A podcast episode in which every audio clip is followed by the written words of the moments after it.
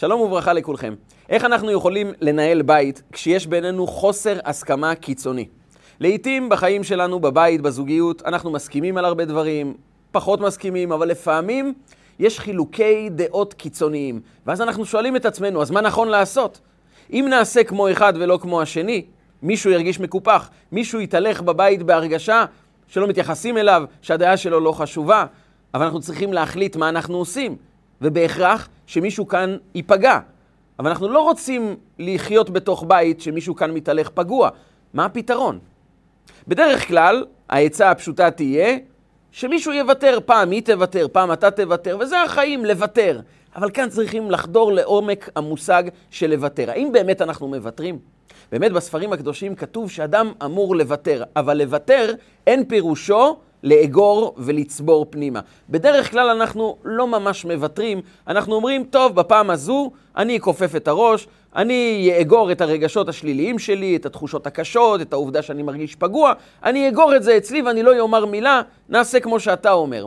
הבעיה היא שזה לא נקרא ויתור, זה נקרא לאגור ולצבור, וכידוע, כשאדם צובר עודף של רגשות שליליים ותחושות קשות, יום אחד זה מתפרץ, ותמיד זה יהיה בזמן הכי לא טוב, ואז יהיה לנו מאוד קשה לתקן את הדברים בחזרה. כך שמי שבאמת מוותר, זה מישהו שעבר תהליך מסוים בתוך נפשו, ולא רק הוא אומר, אז בוא נעשה כמו שאתה אומר, ואני נשאר עם הכעס.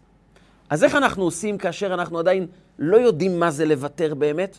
לא מרגישים שאנחנו באמת מוותרים, אלא זה מאוד קשה לנו. וכשיש בבית אחד שני אנשים שמתהלכים עם רגשות לא פשוטים, של לא מקשיבים לי, אני רוצה שזה יהיה כמו שאני חושב, ואנחנו צריכים לקבל החלטה, נשאלת השאלה, מה עושים ברגעים האלו? אנחנו נמצאים בימים של אחרי בין המצרים, סיום תשעה באב ולפני חמישה עשר באב, ט"ו באב, היום שבו היו בנות ישראל ובני ישראל מקימים בתים בעם ישראל. וכך אומרת לנו הגמרא במסכת תענית, חמישה עשר באב לא היו ימים טובים לישראל כחמישה עשר באב וכיום הכיפורים. בחמישה עשר באב בנות ישראל היו יוצאות וחולות בכרמים, ואז היו הזמנים שבהם בחורי ישראל היו בוחרים להם כלות, היו מתחתנים, מקימים בתים בישראל, אבל יש פרט מאוד מעניין. בנות ישראל היו שואלות אחת מהשנייה בגדי לבן. הן היו יוצאות דווקא עם בגדי לבן, וזה היה הרגע שמאפשר בעצם להקים בתים בישראל. מדוע? איך יכול להיות שדווקא זמן החורבן תשעה באב, איך שאנחנו מסיימים את התקופה הקשה של ימי בין המצרים, שהשיא שלהם זה בעצם חורבן הבית, מיד אנחנו עוברים להקים בתים בישראל. מה הסוד של להקים בית מתוך חורבן? איך מתוך מחלוקות, כאבים, רגשות לא נעימים, אנחנו דווקא אז יכולים ליצור בניין חדש? זה תלוי בנקודה אחת, בגדי לבן. אנחנו נמצאים בפרשת השבוע, פרשת עקב, שכאן באה התורה ואומרת לנו, והיה עקב תשמעון. משה רבנו פונה לכל יהודי ומבקש בקשה שהוא יחזור עליה 92 פעמים במשך כל ספר דברים. תשמעו, שמע ישראל, והיה עם שמוע תשמעו, והיה עקב תשמעון. תפתחו את היכולת של לשמוע. וכאן אומר לנו משה רבנו בפרשת השבוע, תשמעו עקב. שהשמיעה שלכם תגיע עד העקב, אז אתם תוכלו לחוות חוויה גבוהה יותר בחיים שלכם. אז תוכלו ליצור קשר אמיתי עם הקדוש ברוך הוא. זה תלוי בדבר אחד. אתם מסוגלים לשמוע, אתם מסוגלים להקשיב. מסתבר שכל הסיפור של בניין בית אמיתי הוא תלוי ביכולת שלנו להקשיב. דבר מעניין, אנחנו מוצאים אצל האחים של יוסף. האחים של יוסף מגלים בשלב מסוים בחיים שלהם, אחרי שהם מכרו את יוסף, הם מגלים את הטעות שלהם. זה היה רגע של שבר מאוד גדול במשפחה של יעקב אבינו. האחים יורדים למצרים כדי לקנות אוכל, תקופה של רעב בכל העולם, והם יורדים עם כסף כדי לקנות אוכל, כמו כל בני האדם באותה תקופה. הם מגיעים למצרים והכל מסתבך. חושדים שהם מרגלים. המשנה למלך, שהם לא יודעים שזה יוסף האח שלהם, הם מסתכלים עליו והוא אומר להם, אתם מרגלים, באתם לחפור את הארץ, באתם למרוד כאן במצרים, אתם, יש לכם כוונות נסתרות. והוא לוקח את שמעון ושם אותו בכלא ומתחיל להיכנס לכל ההיסטוריה המשפחתית ומבקש את הבקשה הקשה ביותר, להוריד את בנימין למצרים. הם יודעים שאבא שלהם לא מוכן לוותר על בנימין. אבא שלהם אומר להם, אימא שלו מתה בדרך, אח שלו נטרף בדרך, זו משפחה שאם הם יוצאים לדרך, משהו לא טוב עובר עליהם, אני לא מוכן לשחרר את בנימין. ובתוך כל השבר הזה, שהם צריכים להוריד את בנימין, ושמעון אסור בבית הכלא, והם מבינים שיש פה עוצמה של מדינה שכל המזון נמצא אצלה, וחושדים באחים כמרגלים, מסתכלים עליהם והם מבינים את מה שכתוב בהלכה, מה שאומרים חכמינו, כאשר מגיעה צרה לאדם, יפשפש במעשיו. והם מתיישבים ומנסים להבין למה הגיעה לנו הצרה הזאת. ואז הם מגיעים למסקנה. זה לא היה אמור להיות יותר מדי מסובך גם. אבל אשמים אנחנו, על אחינו, אשר ראינו בצרת נפשו בהתחננו אלינו, ולא שמענו. הם מגיעים למסקנה שמכירת יוסף זה היה הסיפור הגדול שהפיל אותם והביא אותם למצב כל כך לא נעים כעת. ומתבוננים מה היה עומק החטא שלהם. והיינו מצפים שהם יאמרו, אשמים אנחנו, על אחינו היתום שמכרנו אותו לעבד והוא בסבל. אשמים אנחנו על אבא שלנו שהמללנו אותו, שהוא מתאבל למעלה מ-20 שנה על הבן שהוא כל כך אוהב. ומסתבר שלא זה מה שהם מצאו כחטא. אשמים אנחנו על אחינו, אשר ראינו בצרת נפשו בהתחננו אלינו ולא שמענו. הוא התחנן, הוא צעק ואנחנו לא שמענו. שואלים המפרשים, זה מה שאכפת לכם? זה באמת הצרה? זה באמת החטא? לא זה שמכרתם אותו לעבד, לא זה שהתעללתם ביתום, לא זה שאתם מאמללים את אבא שלכם, אלא זה שהוא צעק ואתם לא שמעתם? מסתבר שבעצם עומק היכולת ליצור קשר בין בני אדם שחושבים אחרת. והאחים הקדושים היו להם הרבה סיבות מדוע הם בחרו למכור את יוסף. אבל הם אומרים, עומק עומק החטא שלנו זה שלא ידענו לשמוע, שלא ידענו להקשיב. כי דווקא ההקשבה היא זו שיוצרת קשר אמיתי בין בני אדם. לא סתם, אומרים רבותינו, שהשורש לכל החטאים של בן אדם לחברו זה חטא מכירת יוסף. כך הם אומרים שחטא העגל, החטא שבו עם ישראל כולו רקד מסביב לעגל ואמר, אלה אלוקיך ישראל אשר העלוך מארץ מצרים. זה החטא שהוא השורש לכל העבירות של בן אדם למקום. ומכירת יוסף זה השורש לכל העבירות של בן אדם לחברו, מכאן זה מתחיל. ולכן אנחנו אומרים ביום הכיפורים, כי אתה סלחן לישראל ומחלן לשבטי ישורון. אנחנו מבקשים שתי סוגי מחילות. אתה סלחן לישראל על חטא העגל, שהם אמרו, אלה אלוקיך ישראל, אשר העלוך מארץ מצרים. אנחנו מבקשים מחילה וסליחה על כל החטאים של בן אדם למקום. ומוחלן לשבטי ישורון על חטא מכירת יוסף, שהשבטים הקדושים מכרו את יוסף, וזה השורש לכל העבירות של בן אדם לחברו.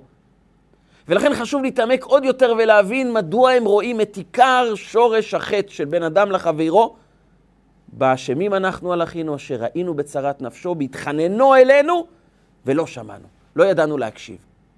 ומסתבר שאם אנחנו חושבים שלהקשיב זה מלאכה פשוטה, בסך הכל צריכים להטות אוזן ולשמוע מה שהוא אומר, מסתבר שזו מלאכה שדורשת המון יגיעה ולא סתם. משה רבנו חוזר פעם אחר פעם, שמע ישראל. והם שמוע תשמעו, והיה עקב תשמעון, רק אם תשמעו, עד העקב שלכם.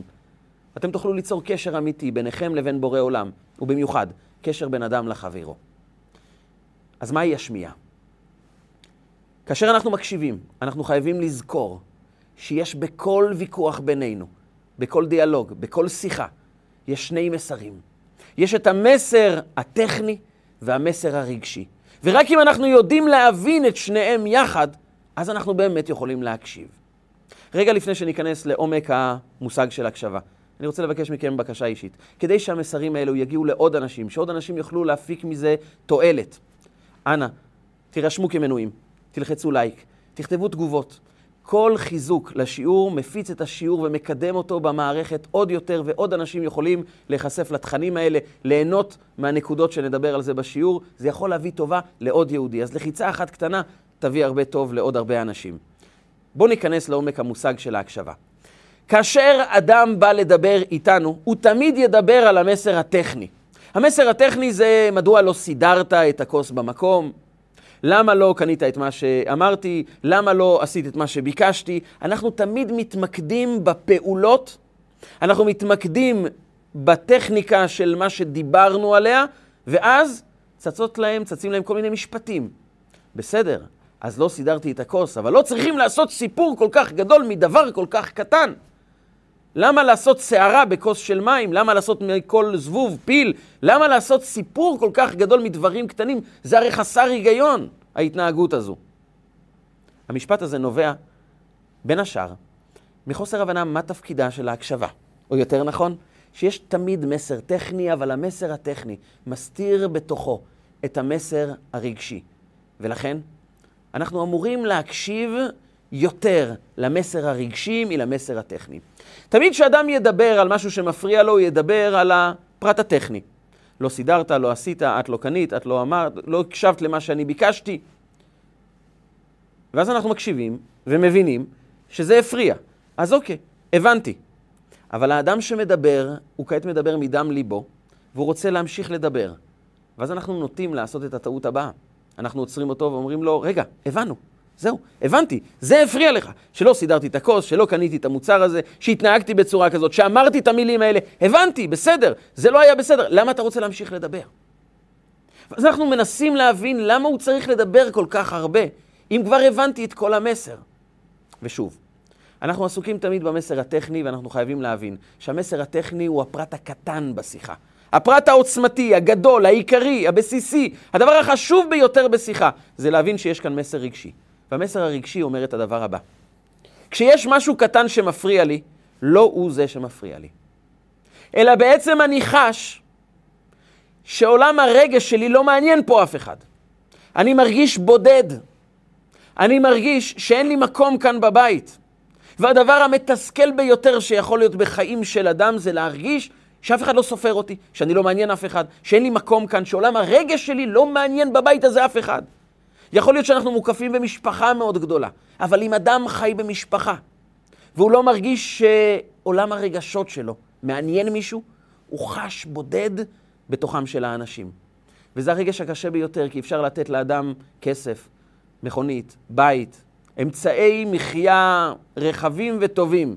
אם הוא מרגיש בודד, כל זה לא שווה לו. ולכן כאשר אדם בא לשוחח איתנו, ואולי זה קשה לנו לשמוע אותו כי הוא יבוא עם טענה, הוא יבוא עם איזה ביקורת, הוא יבוא עם תלונה, ואנחנו לא אוהבים לשמוע תלונות, אנחנו לא אוהבים לשמוע ביקורת. אנחנו אוהבים להשתמש במושג ביקורת בונה, כאשר אנחנו מעבירים ביקורת על מישהו אחר, אנחנו אומרים לו, זה ביקורת בונה, תקבל את זה. אבל כאשר מישהו בא אלינו ואומר, אני רוצה גם לבנות אצלך, אפשר? אנחנו אומרים לו, תבנה אצל השכן. אנחנו לא אוהבים לקבל ביקורת. זה קשה לנו.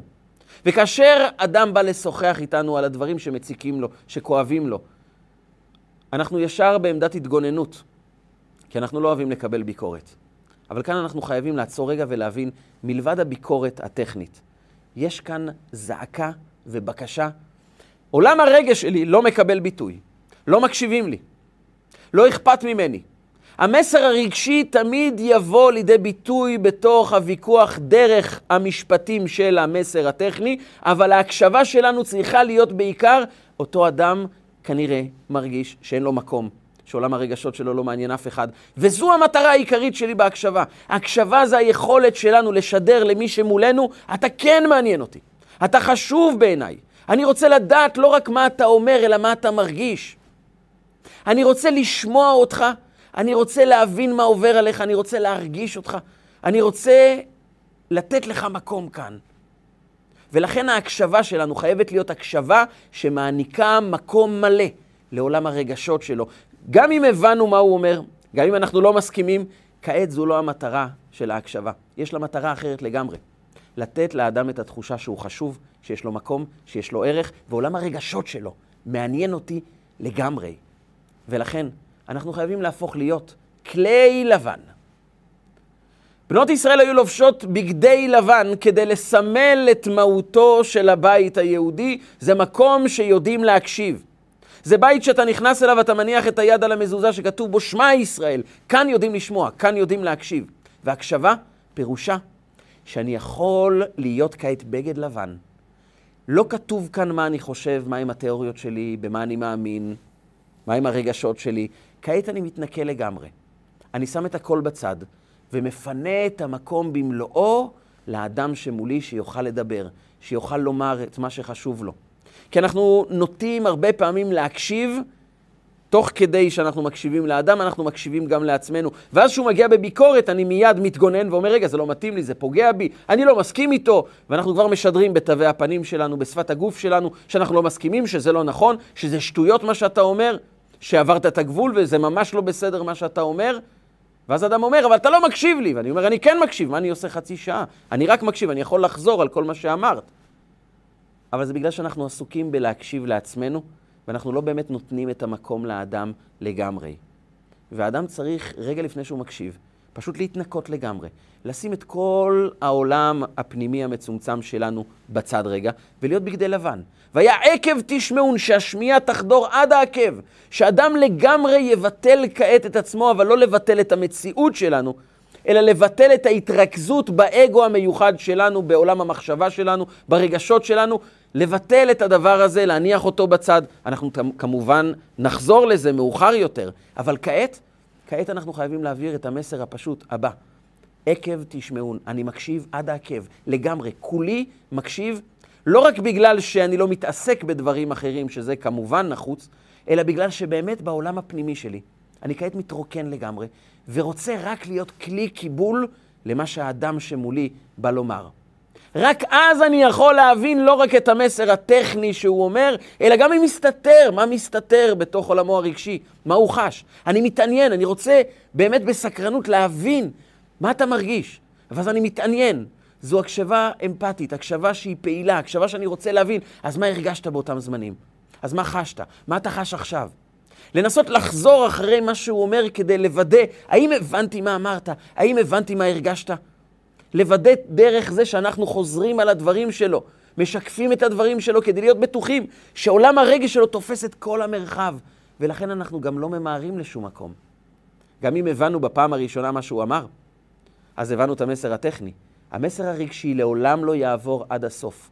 עד שנהיה מוכנים לעצור רגע את כל עולם, העולם הפנימי שלנו, לשים את זה בצד, ופשוט להקשיב עד הסוף למה עובר עליו, מה הוא מרגיש, מה הוא חש, להתעניין, למצוא גם את הצדק בדבריו, למצוא שיש מקום לעולם הרגש שלו גם, להבין את עולם הרגשות.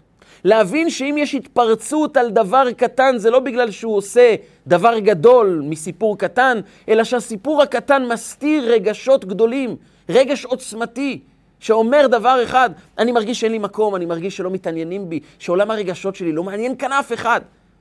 שאני עסוק כל הזמן בלתת לאחרים, אבל מי באמת מתעניין בי? ודווקא ברגעי החורבן האלו, רגעים קשים, רגעים של ביקורת, רגעים של ויכוח, רגעים שאנחנו לא מסכימים, רגעים שאין לנו מושג איך מתקדמים הלאה. מה אנחנו עושים עם הבית שלנו? אלו הם הרגעים האמיתיים של בניין. אלו הם הרגעים האמיתיים שהם מתנה מלמעלה, כי כאן נתחיל לבנות בית. כי אז, דווקא בזמנים שאנחנו לא מסכימים, אנחנו יכולים להתחיל להקשיב. כשאנחנו מסכימים, אין לנו למה להקשיב. אנחנו מסכימים, אנחנו הולכים ביחד, אנחנו באותה זווית ראייה. אבל שמיעה? שמיעה זה לשמוע כשאנחנו לא מסכימים, אז אני מבין, זה הרגע שלי. פשוט לתת את המקום לגמרי לאדם שמולי, ואז אני יכול קצת להתחיל לחוש מה עובר עליו. ובעיקר, ההקשבה היא מעבירה מסר, עולם הרגש שלך, שלך, מאוד חשוב בעיניי. אני רוצה לתת לו את כל המקום, וככל שאנחנו יודעים להתרוקן מהעולם הפנימי המצומצם שלנו, ולתת מקום לגמרי לאדם שמולנו, אז הוא חש שמקשיבים לו, שיש לו מקום להיות כאן, יש לו מקום שמקבלים אותו, עולם הרגש שלו, מה הוא חש ומה הוא חווה, מעניין אותנו. ואז הוא מרגיש שבאמת הוא קיבל את המקום שלו. אז עולם הרגש יכול לצוף, ואז אדם מקבל את עיקר מה שאנחנו מחפשים, מקום, רגש. מישהו מתעניין בנו. וכשאדם מרגיש שמתעניינים בו, ושיש לו מקום, ושעולם הרגשות שלו והדעות שלו מאוד חשובות, כי אנחנו לא תקפנו אותו ולא ניסינו לסתור את דבריו ולא ניסינו לשדר לו, אנחנו בכלל לא מבינים על מה אתה מדבר, אלא להפך, נתנו מקום לגמרי לדבר הזה. זה לא אומר שאנחנו חייבים להסכים, זה הכלל השני. הקשבה אין פירושה הסכמה. כשאני מקשיב זה לא אומר שאני מסכים, אבל זה אומר שכעת אני רק מקשיב. ולהקשיב באמת זה להיות כלי לבן. עקב תשמעון, אני כולי רק מקשיב כעת. כל מה שאני חושב, התיאוריות שלי והרגשות שלי והעולם הפנימי שלי ועולם הערכים שלי, פשוט לא נמצא כעת, כי כעת אתה נמצא. ואז הוא יכול לחוות את עומק הרגשות שלו, אז אני יכול באמת להבין מה עובר עליו. ואז אני מבין עוד דבר. שהוא לא עושה סיפור מדברים קטנים, הוא פשוט במצוקה. והמסר הרגשי, אני רוצה להציף אותו ולהבין שאיתו אני באמת צריך להתעסק. זה המקום האמיתי שבו אני מעניק לאדם את היכולת שלו להרגיש שיש לו מקום. מספרים על מייסד ישיבת חכמי לובלין בלובלין. זו הייתה ישיבה גדולה, מאות תלמידים, המובחרים ביותר ברחבי פולין באו ללמוד בישיבה הזו. הוא סיפק להם את כל התנאים הפיזיים, החומריים והרוחניים כדי שיוכלו להתעלות בתורה, באמת צמחו מהישיבה הזו גדולי עולם. אבל כסף הוא היה צריך לקבץ, ולכן הוא נסע לא מעט פעמים לארצות הברית. שם היהודים בארצות הברית, שהתנתקו מעט ממסורת בית אבא, אבל היו קשורים בליבם ובנפשם לחיים בעיירה של בית אבא, כשהם ראו את הרב המקורי, האמיתי, מהעיירה, הם כולם התקבצו בבית הכנסת ובאו לשמוע את הדרשה שלו. הוא היה נואם בחסד עליון, היו אוהבים לשמוע אותו, הוא הזכיר להם גם את בית אבא וגם נתן להם מסרים לחיים, גם חיבר אותם ליהדות ולמסורת, וכמובן, כל אחד השתדל לעזור לו כמה שהוא יכול. באחת מהפעמים הוא נתן דרשה בבית הכנסת המרכזי במנהטן. מאות אנשים התקבצו שם, והוא נתן דרשה מלאה, עשירה, ריתקה את ההמונים, והוא שם לב, תוך כדי דרשה, שיש שם ילד בן 7-8 שיושב ומקשיב לכל הדרשה, לפעמים גם מהנהן בראשו, ובעצם מבטא את העובדה שהוא מבין את הדרשה והוא קשוב בקשב מלא לדרשה. הוא מאוד התפלא. ובסיום הדרשה, אחרי שהוא אמר שלום לאנשים סביבו, הוא ניגש לילד ובחביבות מאוד גדולה שאל אותו, ילד יקר וחמוד, אני רואה שהקשבת לדרשה. הוא אומר, הקשבתי כל מילה. הוא אומר, הבנת מה דיברנו? הבנתי הכל. הרב התפלא ואמר לו, נו, אז בוא תגיד לי, מה הבנת מהדרשה? הילד מסתכל על הרב ואומר, הבנתי שהרב זקוק לכסף. הרב בחיוך הסתובב לאנשים סביבו ואמר להם, אני חושש שהיחיד שהבין את הדרשה זה הילד הזה. בעצם, בכל דבר שאנחנו מדברים, בכל שיחה, בכל ויכוח, אנחנו נוטים לעשות את הטעות של להתמקד במה הוא אמר, מה המסר הטכני, ואנחנו מפספסים לפעמים את עומק הסיפור שמתחולל כאן. עומק העובדה שיש בינינו חילוקי דעות זה כי כעת אנחנו עוברים לשלב הבא בזוגיות, בבניית הבית שלנו. אנחנו הולכים ליצור קשר אמיתי, וקשר אמיתי זה והיה אם שמוע תשמעון, שמע ישראל, עקב תשמעון. השמיעה היא עכשיו באה לומר לאדם, אני באמת רוצה לדעת מה מתחולל בתוכך, בקרבך. כשאנחנו מוכנים לשמוע את האדם, אנחנו יכולים לחוות את עומק הרגש שלו ולומר לו בעצם בהקשבה, שהיא הקשבה שמנותקת ממסיחי דעת. אני רכון קדימה, אני באמת מתעניין ומקשיב. אני חוזר על הדברים ומנסה לראות במילים שלי האם הבנתי את עומק הרגש שלו, מה הוא חווה, מה המצוקה שלו, מה קשה לו, מה מסתתר מאחורי המילים האלה, מה הוא הרגיש בזמנים האלו. ואני גם מוצא היגיון בדברים האלה, כי תמיד כשנחדור לתוך עולם הרגש, נבין מה מציק לאדם, נוכל להבין שהוא לא עושה סיפור גדול מדברים קטנים, אלא יש סיפור גדול של עולם הרגש, שלכן אני נמצא פה, כדי להקשיב. ועל זה אומרים האחים. האחים אומרים, אשמים אנחנו על אחינו. ראינו בצרת נפשו בהתחננו אלינו ולא שמענו, לא שמענו אותו, שמענו רק את עצמנו. היינו משוכנעים שאנחנו צודקים, והיו לנו הרבה הרבה סיבות מדוע אנחנו מכרנו אותו. היו להם סיבות, יש מגוון של סיבות שחכמינו מונים, שהוא היה סוג של מורד במלכות, מדבר לשון הרע, מוציא דיבה, דין רודף. היו הרבה סיבות שגרמו להם למכור אותו, אבל הם אמרו לעצמם, למה לא שמענו אותו? אם אנחנו שומעים בן אדם, באמת מבינים את עולם הרגש שלו, מה מתחולל בקרבו, מה עובר עליו. הרבה פעמים אנחנו מקבלים זווית חדשה לכל הסיפור, ואז אנחנו יכולים לפסוק פסק דין אחר. אבל אם תמיד נשמע רק את עצמנו, אנחנו נהיה משוכנעים שאנחנו צודקים, אבל את עומק הסיפור לא ראינו. הרבה פעמים אנחנו נוטים לזלזל בבני אדם שמתפרצים פתאום על דברים מאוד פשוטים, ואנחנו אומרים, הם אנשים לא מאוזנים, אנשים לא רגועים, אנשים שעושים סיפורים מדברים קטנים. אבל זה רק בגלל שאנחנו לא יודעים להקשיב. ולהקשיב זה בעצם לשאול את האדם, מה אתה חווה? מה אתה מרגיש? עכשיו אני פה לגמרי, אני שם את עצמי בצד, אני אחזור לזה אחר כך, אבל כעת כל המקום הוא שלך. וכאן מתרחש הפלא הבא. אם אדם מרגיש שבאמת הקשיבו לו, והקשבה אמיתית זה כמו שאנשים היו יוצאים מפגישות עם הרבי מלובביץ', הם תמיד היו חוזרים, באופן מפתיע מאוד, על אותו משפט. יצאתי מפגישה עם הרבי מלובביץ' והרגשתי שלא היה לו אף אחד בעולם חוץ ממני. זה יכולת של הקשבה שבאמת מבטאת את המושג בחסידות שנקרא ביטול, וביטול זה לא למחוק את מי שאני. להפך, היכולת שלי להתרוקן מצמצום אישי, מעודף ריכוז עצמי, ולהיות מוכן לקבל עולם של מישהו אחר, ומתוך זה לחבר גם את העולם שלי עם העולם שלו ולראות פתרון חדש. אבל רק אם אני יודע להתרוקן, להתבטל, אז אני יכול להקשיב למשהו רוחני גבוה יותר. כמו שאדם לפני שהוא עומד בתפילה, הוא אמור, כמו שכתוב בסימן צדיק ח' בשולחן ערוך, הוא צריך להסיר כל תאוות האדם מליבו, הוא צריך להסיר את כל מחשבות העולם מתוכו, מתוך מוחו ולהתרכז. כעת אני עומד מול מלך מלכי המלכים הקדוש ברוך הוא. העולם הפנימי המצומצם שלי, שעסוק באוכל ושתייה וקניות והתרכזות בצרכים החומריים שלי, את הכל אני שם בצד, כדי להיות בגדי לבן ולהיות מוכן לקבל אור אלוקי גבוה יותר. אז נוצר חיבור. כמו שזה בין אדם למקום, כך בין אדם לחברו. אם אני יודע באמת להתרוקן, להיות בגדי לבן, להיות שומע לגמרי ושומע לגמרי, זה לא לשמוע את עצמי, אלא לשמוע אותו לגמרי. זה נכון גם איתנו והילדים שלנו. כשילד בא לספר אנחנו סיפור מה היה בגן ומה הוא יצר ומה כואב לו, אנחנו תמיד מקשיבים לו, אבל כמה אחוזים מהנפש באמת נמצאים איתו. ואדם חייב לחוש שכאשר שומעים אותו, שומעים אותו במלואו.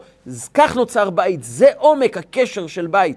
שכאן שומעים אנשים, כאן מקשיבים לגמרי. כאן כאשר אני מאזין, אני לגמרי איתך, ואני שם את הכל בצד. זה תהליך לא פשוט, זה תהליך שדורש מאיתנו עבודה. אבל רק אם אנחנו יודעים רגע לרוקן את כל מה שעבר עלינו במשך היום, כל הלחץ שלנו ממה יהיה בהמשך, ועכשיו אנחנו רק איתו, האדם חש שיש לו מקום. אולי אנחנו לא הרבה זמן עם הילדים שלנו, אולי בזוגיות אין לנו הרבה זמן לשוחח, אבל אנחנו חייבים להקדיש את הזמן שאנחנו כן ביחד, להיות באמת עם האדם שמולנו. אז הוא חש שיש לו מקום, ואדם שחש שיש לו מקום, הוא פתר את המצוקה הרגשית, ומה שנשאר לנו זה רק המצוקה הטכנית, איך לפעול. אבל כאן מתרחש הנס. כשיש שני אנשים בבית אחד, שכל אחד מרגיש שיש לו את המקום שלו במלואו, הוא מרגיש שמקשיבים לו, הוא מרגיש שעולם הרגש שלו יכול לבוא לידי ביטוי, תמיד נותנים לו לדבר, כי באמת מתעניינים בעולם הרגש שלו, חווים את הרגשות שלו, יש לו מקום, הוא מרגיש שזה הבית שלו. אז איך נתנהג? כאן מתרחש הפלא, שני אנשים שמרגישים שיש להם מקום, הם אהובים, מקשיבים להם, אכפת אחד מהשני. הפתרון לא צריך להגיע מפרופסור גדול, מאיזה יועץ מפורסם, לא צריכים למצוא איזה פתרון מאוד גאוני. הפתרון נולד מתוך העובדה שהקשבנו. אנחנו כבר נמצא פתרון לבד. אז גם אנחנו באמת נוותר. כי ויתור לא הפירוש שלא מתייחסים אליי ולא אכפת ממני ולאף אחד לא, אחד לא מתעניין בעולם הרגשות שלי, אז אני חייב לקבור את זה בתוכי וזהו. ואז אני מתהלך בתחושות רעות. לא, להפך. ברגע שאני מרגיש שכן אוהבים אותי, אכפת ממני, מקשיבים לרגשות שלי, יש לי מקום, אני מעוניין לוותר. כי אני מרגיש שאני בונה כעת בית ולא מתרכז בתוך המצוקה האישית שלי. כי ברגע שקיבלנו את המקום שלנו, אנחנו מוותרים בשמחה, כי אנחנו מרגישים שאנחנו תורמים, שאנחנו עושים, שאנחנו פועלים, ואנחנו באמת רוצים גם לוותר לאדם שכל כך נותן לנו את המקום. שני בני אדם שיודעים להקשיב אחד לשני, יכולים להגיע לתוצאות חדשות, יכולים להגיע לתובנות חדשות. אז באמת אפשר גם לוותר או פשוט למצוא גם פתרון שמקובל על שנינו, על זה אמרו חכמינו, וכן שני כתובים, המכחישים זה את זה. לפעמים בספר התורה אנחנו רואים פסוק אחד שמתנגש עם פסוק אחר. יש כאן התנגשות, יש כאן חוסר הבנה מה צריך לעשות, כמו הפסוק ההוא או פסוק אחר. עד שיבוא הכתוב השלישי ויכריע ביניהם. מסבירה החסידות שהכרעה אין פירושה אנחנו נעשה כמו א' ולא כמו ב', או כמו ב' ולא כמו א'. הכרעה פירושה שרוממנו את המחלוקת הזו לנקודת חיבור, ושם מגיעים לתוצאה ששניהם מסכימים. זו פירושה של הכרעה. הכרעה זה אומר ששני הצדדים הקיצוניים מצאו נקודת חיבור, ושם הם מצאו פתרון שמוסכם על שניהם, שמקובל על שניהם. אז אדם באמת יכול גם לוותר. אדם יכול למצוא את הפתרון שמוסכם על כולם, וכך כל חילוקי דעות, לא רק שלא החריבו את הבית, אלא יצרו בית גבוה הרבה יותר. בית שמוצא חיבור עמוק יותר, ודווקא מתוך חורבן הבית מתחיל חמישה עשר באב, שהוא בניית בתים בעם ישראל. הסוד הוא בגדי לבן. והיה עקב תשמעון. כשאנחנו מקשיבים לגמרי, אז אנחנו יוצרים מקום שבו לכל אחד יש את המקום שלו, יש את עולם הרגשות שלו. והקשבה, זה פירושה של בית שיכול לעמוד בכוח גדול ודווקא הוויכוחים הם אלה שיבנו את הבית שלנו טוב יותר, אם נדע להקשיב. מספרים על עיירה גדולה שחיפשה רב לקהילה המפורסמת והחשובה שלהם. הם סיננו מתוך עשרות בקשות את כל הרבנים עד שהם הגיעו לשניים שהיו מוכשרים ביותר, גאונים בהלכה, דרשנים מפורסמים, אנשים בעלי אה, יכולת תקשורתית מאוד טובה, רבנים שכל קהילה הייתה מתכבדת בהם, אבל רק אחד יכול להיות רב. מי יהיה הרב שם? החליטו הגבאים שמכיוון ששניהם מוכשרים מאוד וכבר אין לנו יכולת לבחור מי טוב יותר, אז אנחנו נעשה משהו מאוד פשוט. שבת בבוקר, כשמאות מאנשי הקהילה מגיעים לבית הכנסת, כל אחד מהרבנים ייתן דרשה. ומי שהדרשה שלו תמצא חן בעיני הקהל, הוא ייבחר להיות רב. כמובן הייתה התרגשות מאוד גדולה בקהילה, וגם הרבנים מאוד התרגשו, ואחרי סעודת ליל שבת, כל אחד חזר לחדרו במלון שהכינו להם. היו להם חדרים צמודים, וכל אחד כמובן לא הלך לישון, אלא חזר על הדבר תורה כדי שזה יצא הכי מלוטש, הכי נעים, הכי טוב, כדי שהוא יתקבל להיות הרב. והנה, מיד בתחילת הלילה, אחד הרבנים שומע את הדרשה של הרב בחדר המקביל, והוא היה מרותק. זו הייתה דרשה נפלאה, מלאה במשלים, בדוגמאות מאוד מיוחדות, בעומק, במסרים מאוד יפים. והדרשה פשוט הייתה מושכת לב, הייתה מרתקת, והוא מצא את עצמו מרותק למה שאומר אותו הרב, והוא הבין, מחר הוא ייבחר להיות רב, אני הולך להפסיד, הדרשה שלי לא מתקרבת לדרשה שלו. וכך הוא הקשיב כל הלילה, כיצד הרב בחדר המקביל חוזר על הדרשה שלו, עד שהוא ידע את הדרשה על בוריה. למחרת בבוקר הוא ניגש לגבאי של בית הכנסת ואומר לו, תגיד, אכפת לך אם אני אהיה הראשון שמדבר בפני הקהל? אומר לו הגבאי, לא, ממילא אחד צריך להתחיל. תתחיל אתה. הוא עולה וחוזר על הדרשה שהוא שמע מהרב השני כל הלילה. הוא חוזר על כל הדרשה, אנשים יצאו מדעתם, יצאו מכליהם, שמחו מאוד, נהנו מכל הרעיונות העמוקים, מהעושר, מהמשלים, מהדוגמאות. כולם מחאו כפיים ונהנו מאוד מהדרשה ואמרו, מי יוכל לעקוף כזו דרשה? מי יוכל לעשות טוב יותר מזה? הרב השני הבין מה התרחש כאן. הוא הבין שלחזור על הדרשה זה גם לא יהיה רעיון יותר מדי טוב. הוא עלה ואמר לקהל, תראו רבותיי, יש הרבה אנשים שיודעים לדבר. לדבר טוב יש הרבה אנשים שיודעים. אני רוצה לומר לכם, מגיע לכם רב שלא רק יודע לדבר טוב, מגיע לכם גם רב שיודע להקשיב לכם. ואני רוצה להוכיח לכם שאני אהיה רב שיודע להקשיב לכל אחד מכם. הנה תראו, הוא אמר דרשה פעם אחת. אני אחזור לכם על הדרשה שלו מילה במילה, עם כל הרעיונות, עם כל העומק, כדי שתראו שאני רב, שלא רק יודע לדבר, אני גם יודע בעיקר להקשיב.